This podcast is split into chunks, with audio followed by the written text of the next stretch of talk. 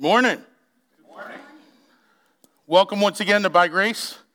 We are thrilled that you are here to worship with us this morning. If you have your Bibles with you, I invite you to open up to Galatians chapter 4. Today we're going to continue going verse by verse through this letter, as is our custom. And we have made it as far as Galatians 4:10. Galatians 4:10. And this is God's word. And all of us should hear it and receive it as such. Galatians 4:10 You observe days and months and seasons and years.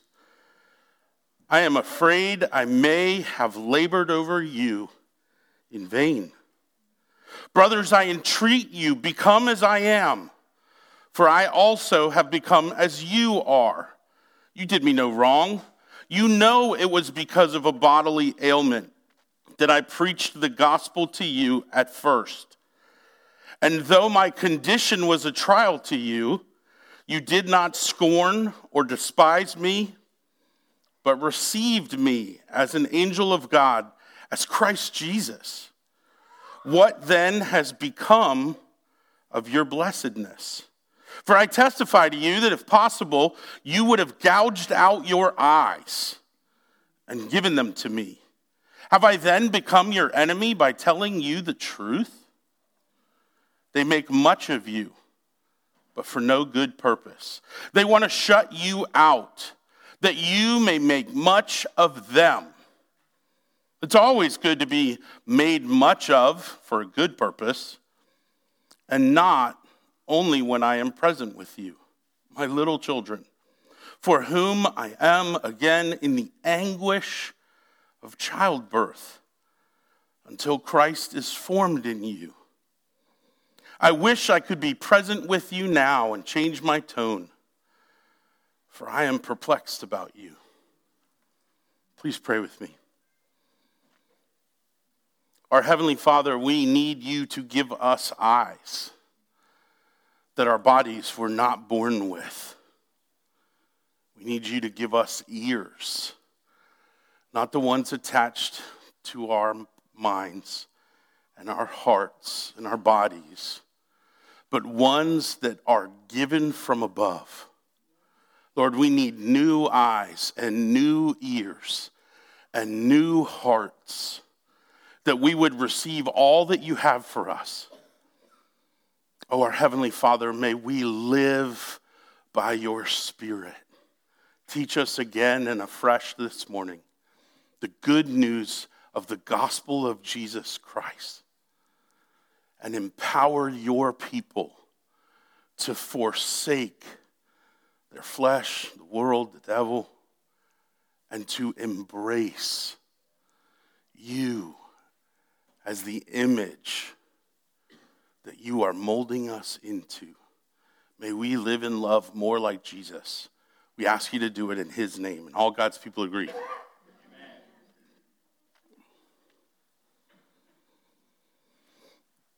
Who do you want to be like? We're relational people, yes. And in getting to know other people and seeing other people, listening to other people, there are people that something inside you gravitates towards. There's a gravity in someone that affects you, drags you, draws you to them. There's a characteristic that they have. Maybe it's an integrity or an ability that you wish and desire more of to be involved in your life. Who do you want to be like? And what about them interests you, excites you? Why do you think of them? Is it an area of expertise? Is it an area of, with hard work, you too can become like them? Maybe it's someone whose life you evaluate and say, Gosh, I want more of that in my life. I want to meet with them. I want to listen to them. I want to be with them. I want to copy what's copyable. And I want to grow to become these things that I see, that I want, that I'm drawn to. Who do you want to be like? What about them do you want to be like? And what costs will you pay to be like them? As we come to Galatians 4, we come in the middle of this argument. Paul is astounded, we read early on, how quickly they who received the gospel with such tremendous joy, we're so quickly forfeiting not only the joy, but the source of that joy to return to a way of life that is soul crushing, life extinguishing, internally and externally. They have understood not only that God adopts people into his family, which is amazing, but that he has done all the work that is required for that adoption. You can be a son in God's family, not because of your niftiness or your natural self, not because of your effort and discipline, not because of your work, not because of your sincerity, but because of his unimaginable grace and mercy.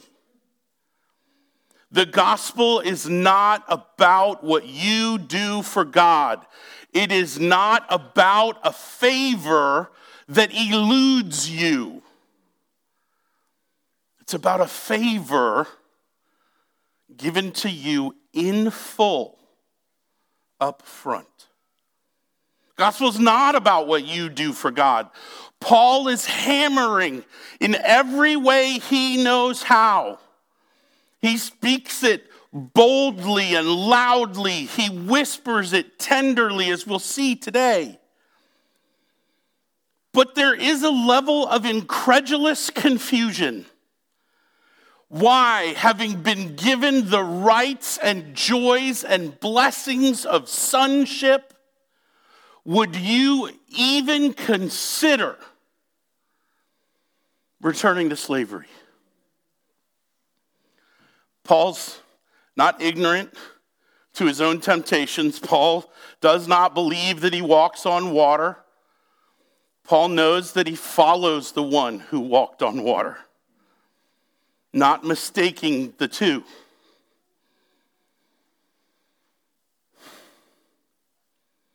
Galatians is filled with warnings and prayers, urges, commands, but probably even in greater amount, truth that explains, that supports, that undergirds all of those things. See, the reality is Everyone wants to be transformed. All of us see our lacks and believe in the power and process, perhaps, of growing in those deficiencies or seeing them wiped out altogether. All of us know strengths that we have, but we also know that they are not yet maximized. They are not as good and best and fast as large or small or as powerful. Pick a whole list of adjectives. We're after one of them in some way.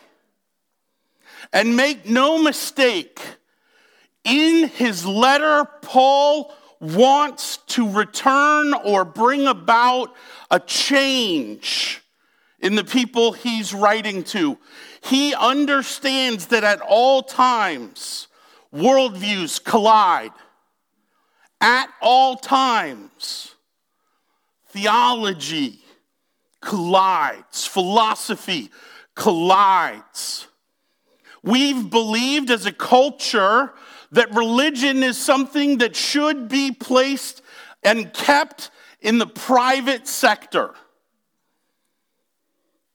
while taking things that we know belong in the private sector and putting them out on display, parading them out, as it were. But the reality is greater than that. Your non believing friends, family members, coworkers, neighbors, they share their faith, if we call it that, with you all the time without apology. In fact, most of the time they assume that everyone good and moral and reasonable, all the right citizens around us, think the same way, believe the same things, or should.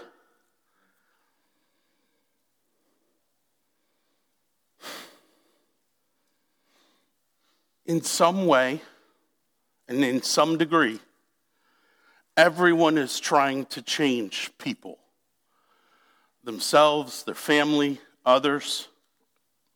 And so don't think that anything that's happening in this letter is an isolated academic exercise. Don't get me wrong, I love to bat around theology with great theologians, not counting myself among them. But there are times where it's just ideas. It's just debate, it's just intrigue, it's just argumentation which is hilarious at times because we know people better than most people know people. And so sometimes it might even be an escape to the realm of ideas because people are hard.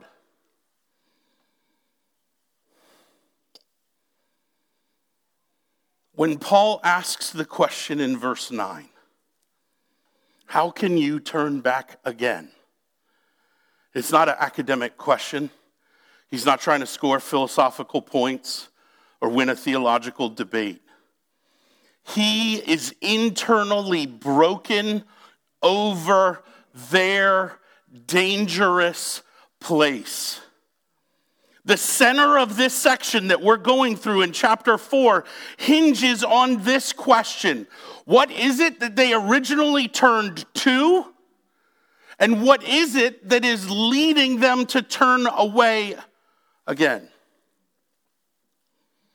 So when we see in verse 10 what looks easily throwawayable, it looks easily discardable, we see this example given about religious observance, religious duty, religious obligation. He's pointing out that they are not just questioning things in their minds or their hearts or their spirit, that they are being affected by the choices of their life, in the choices of their life. You are observing days and months and seasons and years. This does not look like a big deal to us, perhaps. But this is a matter of religious obligation for them. Like so many Pharisees, and like the Judaizers were instructing and promulgating, propagating, disseminating, commanding, they were returning to the whole system of Jewish feasts moons and holidays, festivals. They were marking based on and determined by the rotation of planets. They looked to the travel of stars perceptively as we travel and orbit around the sun. for power, for lucky days. If you go to an Asian culture, you will quickly learn the importance of the color red and of the numerology system. Some days you always do X, Y, or Z because that's the lucky day to do it. It sounds silly or perhaps trivial to us. But consider yourself how important is Christmas to you? Easter. Do you order your life around such days and observances? We do as a church to some degree, right? We fill the stage, yes? Platform full. In fact, now we're laying out chairs in front of it. Is anybody sad about that? You like that? I love that. And so we are observing a special religious day in the season of Advent. Wait, we have a title for that. We focus on elements of the incarnation that we might understand and enjoy. So the question then becomes Is Paul upset about any religious observance? No. He's upset that they are observing special religious days as a mandatory means of future justification. When you have all the favor of God up front. Abraham had his faith counted as righteousness. He believed the gospel, and that's the mechanism God used to rebirth him in that moment. See, these Jewish feasts and festivals, the Day of Atonement, the Feast of Weeks, Passover, Yom Kippur, the Year of Jubilee, all of these things are great until Christ comes. For they all point to Him, they point to our need for Him. They themselves are shadow of a coming substance.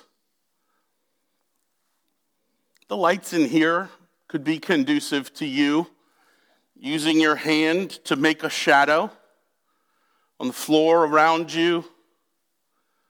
Do it. Is, is the shadow on the floor you? If Peter Pan has taught us nothing, it's that when the fairy tells you to clap, you clap. And that the shadow and the person, the substance, are different. So, why am I a Sabbatarian, you might ask? I might respond, What do you think a Sabbatarian is? But we understand that God has woven into the DNA of life for all humans in all places throughout all the ages that one day in seven is to be worshiping Him. And in that way, it's holy, it's to be set apart. But do we do that to secure salvation because it eludes us? Why do we do it? Because we get to do it. Do we have to do it? Some days it feels like that, perhaps. Plenty of life's distractions are available to you to tune in and out to feel like your worship of God is pushed to the edges. But we have a joyous freedom to worship the Lord. But we do not do so to acquire for him that which he's unwilling or unwanting to give us. When Paul uses these elements in verse 10, he's using them to identify how much control of their freedom they have relinquished back to a religious system, wait for it, that was never for them. It was for Israel. And it was a shadow to point to the substance. It's a shadow of that which came. So no longer do we return to the shadow, we delight in the substance because the heart of both paganism, which the Gentiles are very familiar with, and legalism that the Judaizers are advertising and advancing upon. The religious obligation is to do your duty. It's a chorus of both views. Do your duty, or precocious gods will do whatever mischief to you they desire.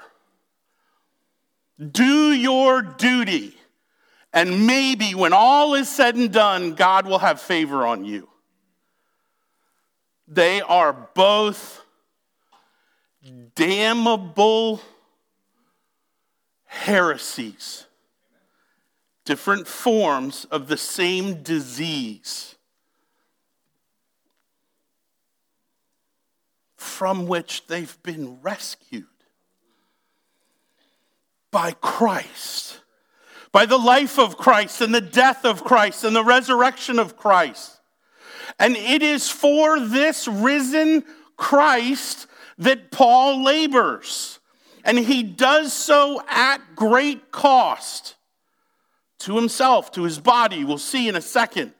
But when he says here in verse 11, I'm afraid I may have labored over you in vain.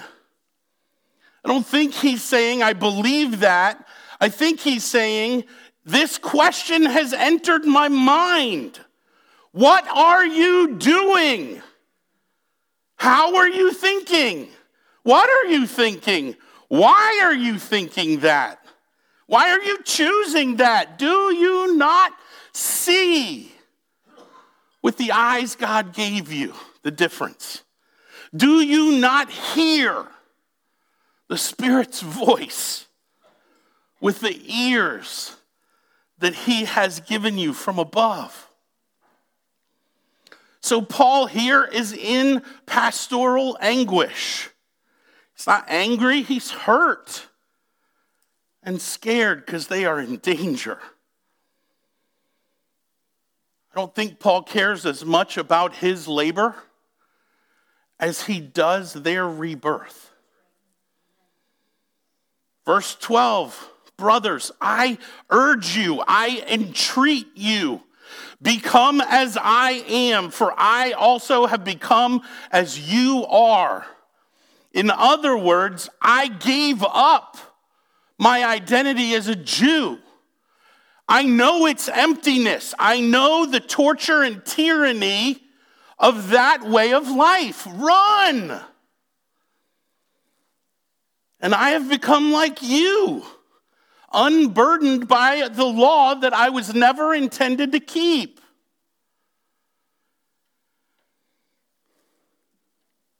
And also, they're in unity.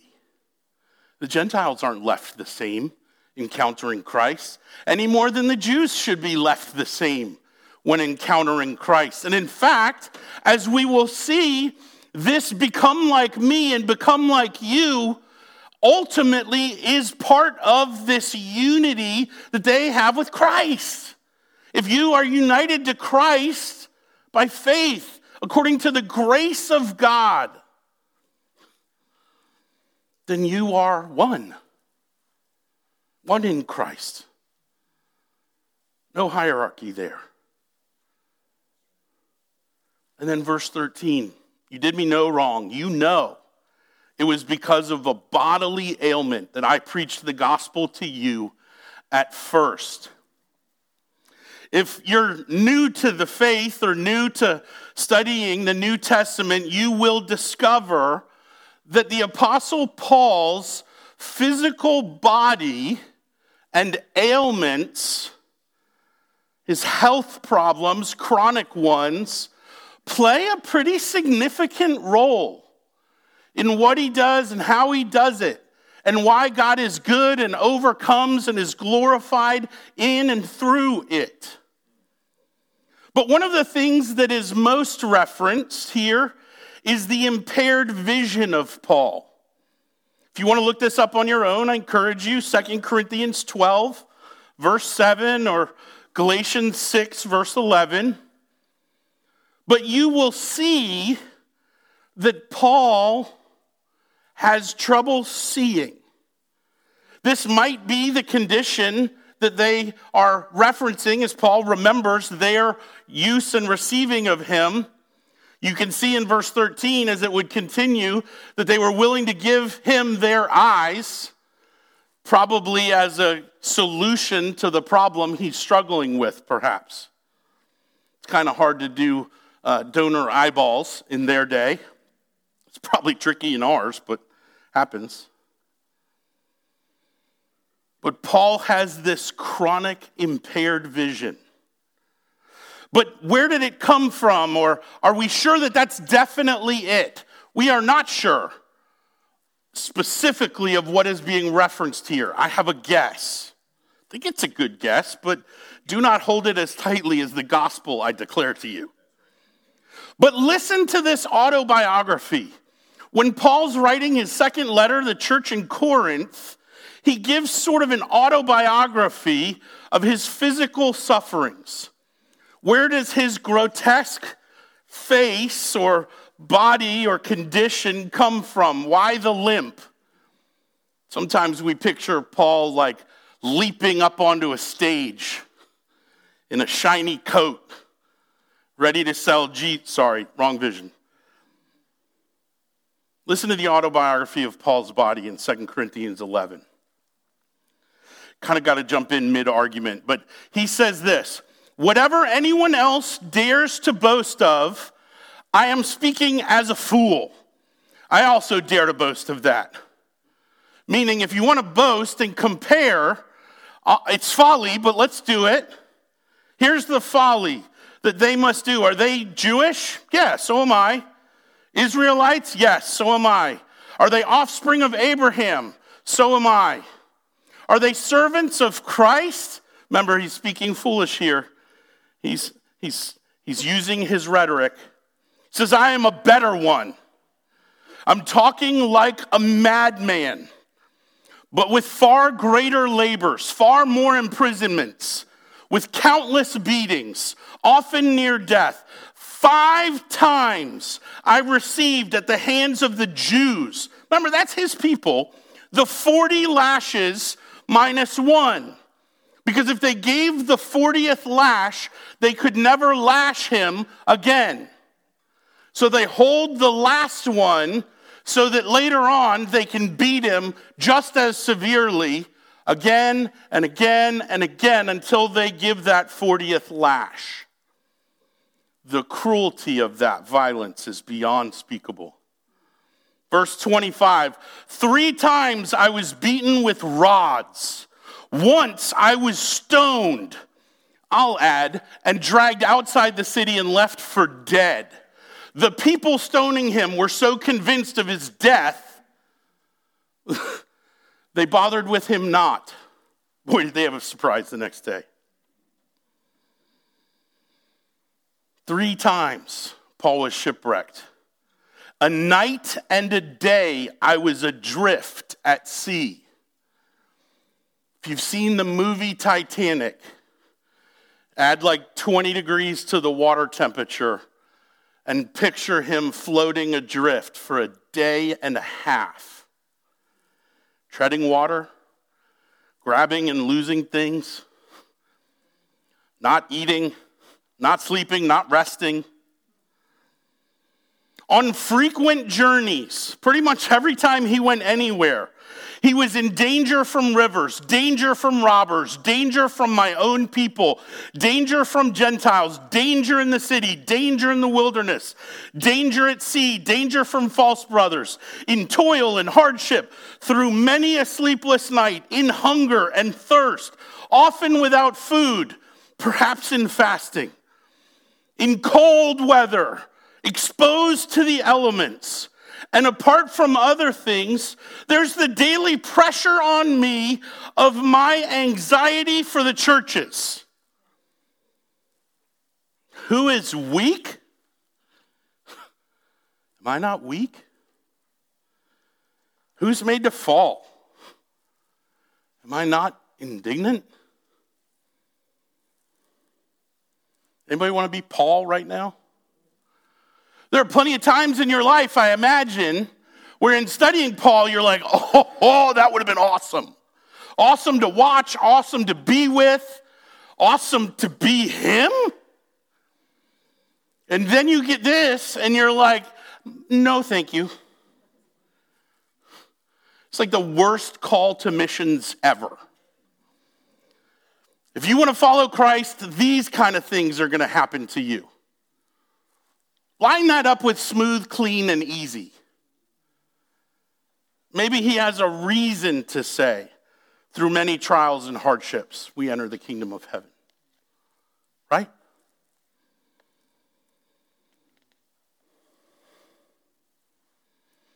Paul's body riddled with scar tissue. Would we call it from a life well lived? As he limps, perhaps, from city to city, struggles with his vision day or perhaps night. It teaches me a lot about chronic pain about relating to a body you really wish you could discard quickly. I'm not kidding when I say one of the great joys and hopes of heaven for me is a different body. And Paul's saying that chronic condition, that chronic pain, that terrible disease and outcome those birth defects and disabilities or lack of abilities. Did you understand and believe in the core of who you are that God uses those things for his glory? That's what Paul's saying here. You know that it was because of a bodily ailment that I preached the gospel to you at first. And though my condition was a trial to you, meaning it cost them to host him, they didn't scorn him or despise him. They received him as a messenger of God, an angel of God. No, Paul piles on. I think they received me as they would Jesus Christ himself. If God showed up in the flesh and said, like he did to Zacchaeus, I'm going to party at your house today. You ready? Would you leave his presence to go clean your house to get ready for him to come? Should you do that? Maybe. Maybe not. Hospitality is tricky, isn't it? If we're really honest, sounds super simple. Just have people over, feed them. Have people open. Leave your door open. Anybody can come. But one of the things we see about Christian hospitality is that it's costly and inconvenient at times. So here's the question you can be mad at me for Who have you given permission to to inconvenience you? Who's allowed to inconvenience you? Because the gospel when taken root, deep root in the human heart, leads us to the kind of suffering and service that allows other people's mess into your pristine life, your perfect housekeeping, your wealthy giant monster of a house.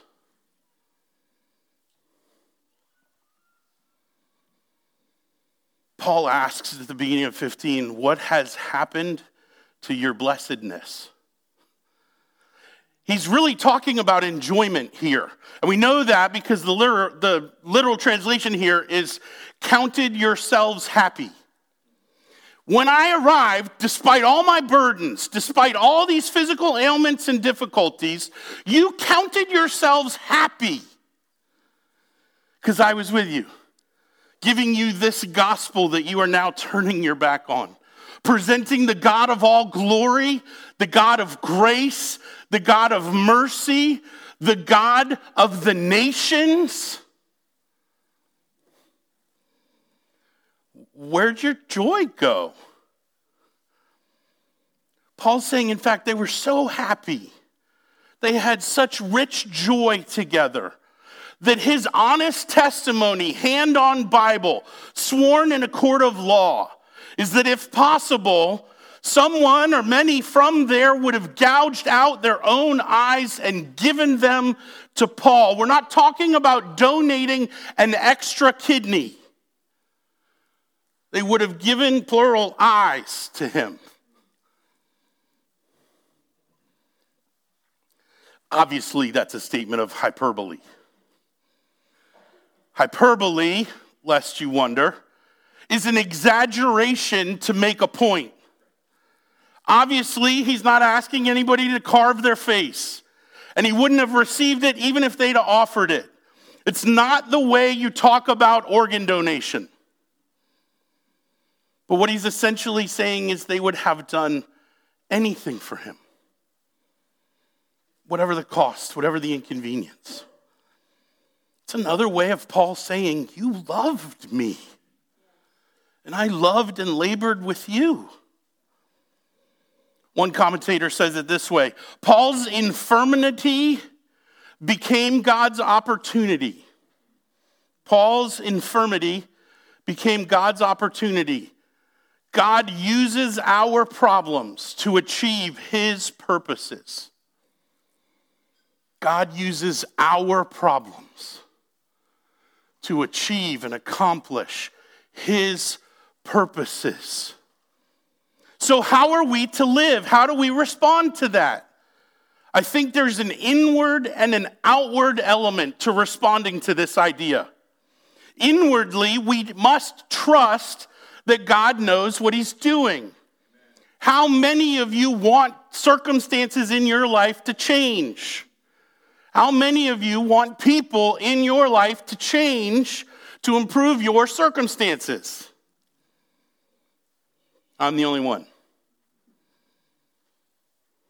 I may or may not be referencing you.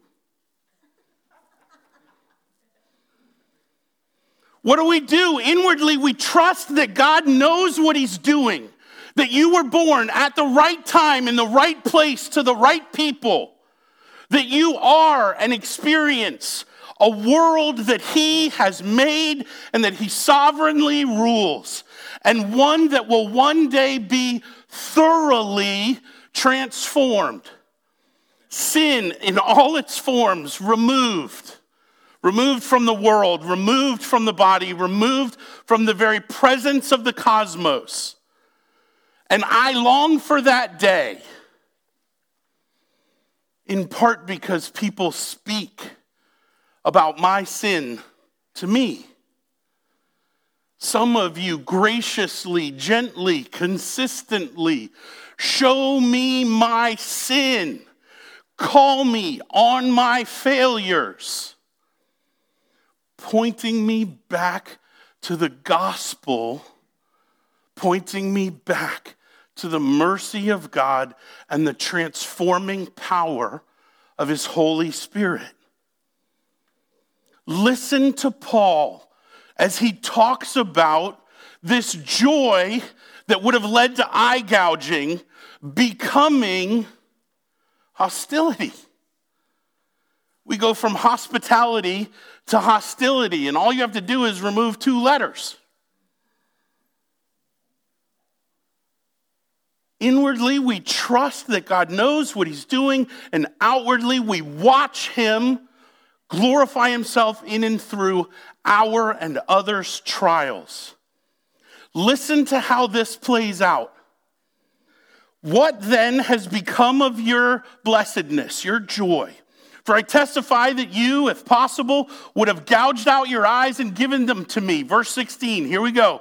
Have I then become your enemy by telling you the truth? By telling you the truth? This is the hardest part of elding. It's the hardest part of preaching, teaching. Whether it's in a living room or a classroom or here or anywhere else. It's saying things that you know other people don't want to hear. Parents, you know this. Friends, do you know this? Do you love somebody so much you will tell them the truth when it risks the friendship? Do you love your siblings, your sister, or your brother enough to tell them the truth, even when they're begging you to flattery? They want you to praise them, but what you're doing isn't praiseworthy. How do you handle that pickle? Does that ever come up for you? If you have your eyes open, if you have your ears open, you're thinking beyond yourself about other people, you see it a lot. I can't tell you the number of phone calls or emails or conversations I have where somebody wants to talk about something I just said for somebody else. How do I get so and so to hear you? Sorry, y'all. Bring them here and it becomes my job. Take me to your living room and it's my job. But also, the gospel I say is your gospel. It's your mouth. It's your relationship. It's your. So if you're not equipped, that's my problem. Let's equip you. If you're scared, then that's my problem. And let's wrestle that fear and replace it with faith and awe.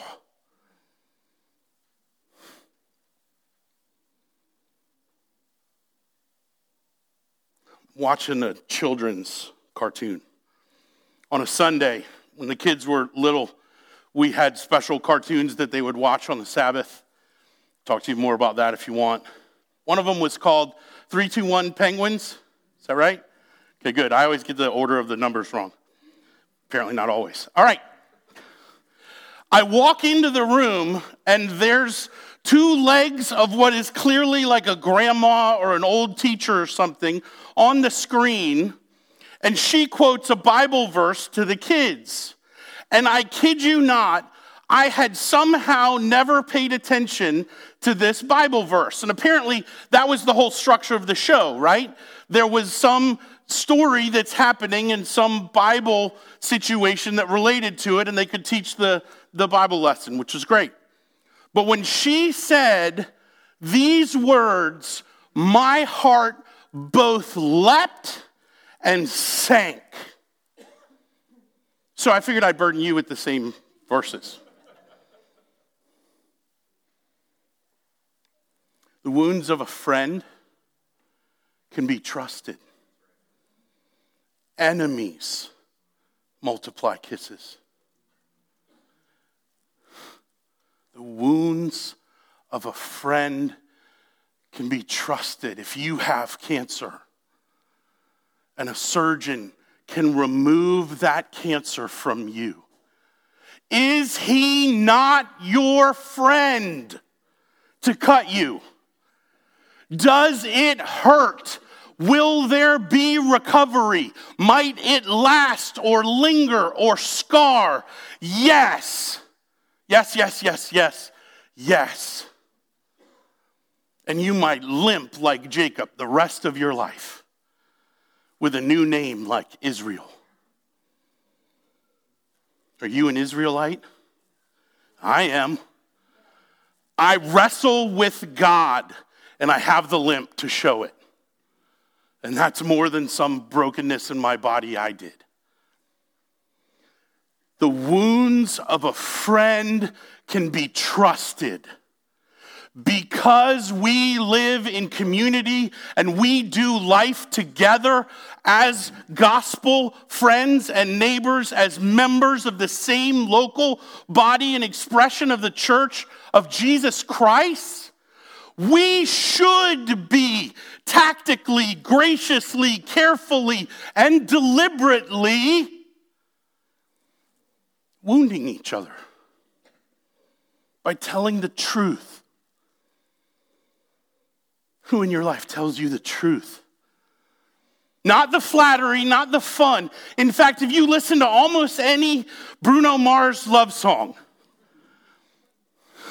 and he is the tip of the iceberg, you're to hear the appeal to tell someone they are perfect, that they need no change, that God could do nothing to improve them or their circumstances than He has already done. You are perfect just the way you are. Lie. I know y'all. Ain't one of you perfect. And I know me. I am not perfect. So to tell me that I'm perfect is to imprison me into the lie and fantasy that you want me to participate in. Sorry, y'all, there's a reality, and the Bible governs how we understand that reality.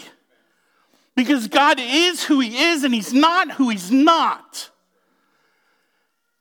And because transformation is real. It happens. It happens in you, it happens through you because of Christ. It does not mean that all your circumstances are going to be smooth, clean, and easy. Far be it from true is that. The reality for us is that the wounds of faithful friends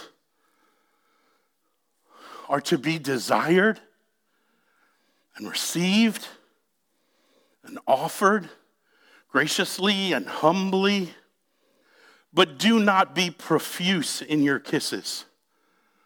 That is the way of the enemy. You're fine just the way you are. Oh no, dear. And why are they doing this? Why are they throwing these kisses? Why do they want the Galatians to adopt the slavery and obsession of self salvation, self redemption, self determination, because they want to shut you out. That's what verse 17 says. They want to create division inside the church. They want Jew or Gentile to be more powerful in your identity than the cross of Jesus Christ and the power of that cross to break down the dividing wall of hostility. Read Ephesians 2 and highlight 14. Memorize 14. Believe 14. There is no racial or ethnic division allowed in God's church. And to say otherwise is a damnable offense because you are saying heretically that what God has done hasn't happened that what God loves, he despises. What God creates and sacrifices for means no thing to you. They made much of you, Paul says, but it was not for a good purpose. Y'all, start looking for kind cursing. Curses given politely curses ensnaring you and condemning you. Flattery is nefarious activity. They will con you out of your birthright with a smile on your face. Paul's saying, No, no, no. They make much of you, but it's not for a good purpose. They want to shut you out, they want to pull you aside. They want you to be like them. They believe in transformation, but what they want you transformed back into is the same death, duty, and misery that leads to destruction now and forever.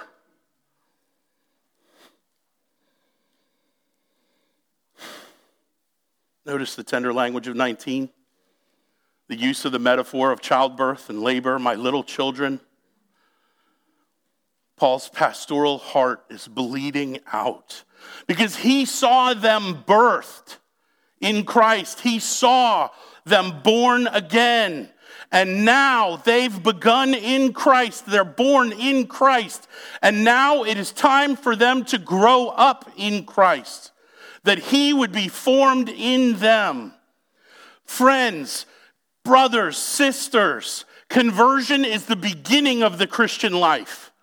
It is not the whole of the Christian life, it's merely the start of the Christian life. Paul's afraid he labored over them in vain. No, he wants to be with them. He believes if he was there, it would be different. He wants to change his tone because of his confusion. It's a brilliant man to be perplexed. But it's an anguish, it's a hurt, it's a devastation. Not because he questions what he did, but because he what he deeply earnestly desires for them. He wants them to live in the sonship God has provided. He wants them to forget and reject the notions of slavery, the patterns of evil, the prospects of finding more favor from God by what you do. But favor from God does not come by keeping the law. It doesn't come by the obedience to the demands of idols. No, no, Gospel is not about what you do. It's about what God in Christ has done for us the inheritance of sonship brings life in the Holy Spirit. Close with this quote Something happens to people who enjoy the ministry of God's word. The more they learn the Bible, the more they start to look like Christ. They start to think the things he thinks to love the things he loves, to do the things he does, even suffer the things he suffers. Please pray with me. Our Heavenly Father, we ask that you would free us from the demands of law and legalism, from the demands and duties of godless religion. Jesus, we ask that you would renew us in the power and freedom of your grace, the joy of your word.